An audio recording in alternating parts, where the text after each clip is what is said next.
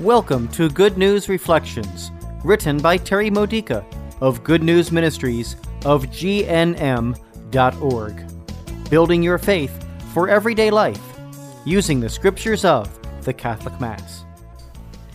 Tuesday of the 30th week in Ordinary Time.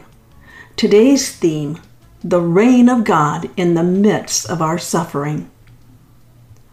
One of the signs that God's kingdom is here, now, rather than only in heaven or after the second coming of Christ, is the fact that in times of trouble, there is hope, there is faith, there is trust in God, there's even joy. These proofs of God's reign usually start very small like tiny mustard seeds or granules of yeast, as Jesus points out in today's Gospel reading from Luke chapter 13, verses 18 to 21.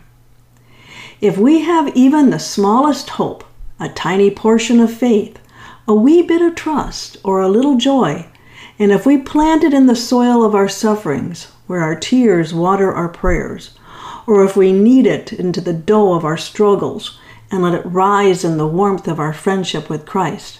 It grows. We reap countless blessings. The kingdom of God is a kingdom of ministry. Jesus ministers to you and asks you to minister to others.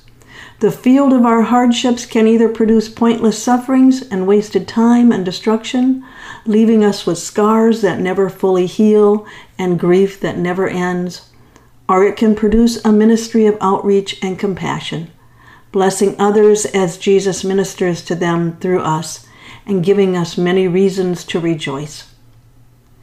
To experience the reign of God in our lives right now, right here in our present pain, we must turn to Jesus to be ministered to and allow Him to use our sufferings for the sake of others, like He showed us to do by the example of His own life.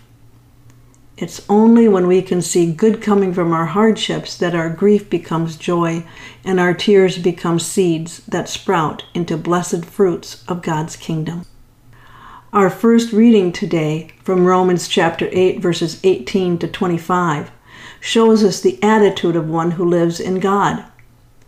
I consider the sufferings of the present to be as nothing compared with the glory to be revealed in us.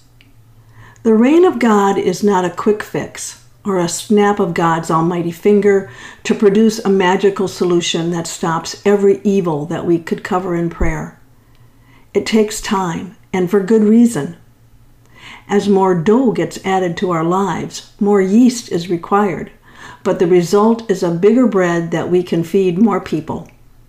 The larger the field that gets fertilized and tilled when we get plowed over with life's difficulties, the more seeds of God's kingdom we can sow, producing a larger crop and providing more of God's kingdom to the world.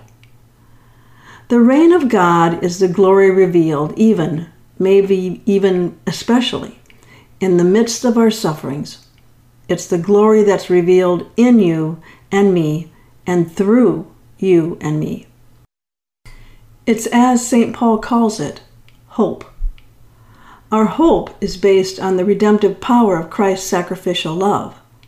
Someday, our earthly sufferings will end at the redemption of our bodies as we leave earth in the embrace of Jesus.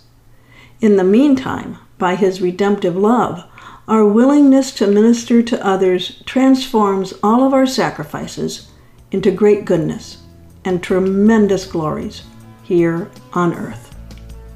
This has been a Good News Reflection by Good News Ministries of GNM.org. For more faith builders or to learn more about this ministry, come visit our website. You'll find Good News Reflections available by email and text message, online retreats, prayer resources, and lots more to help you know the Father's love and grow closer to Christ and be filled with the Holy Spirit. Visit gnm.org today.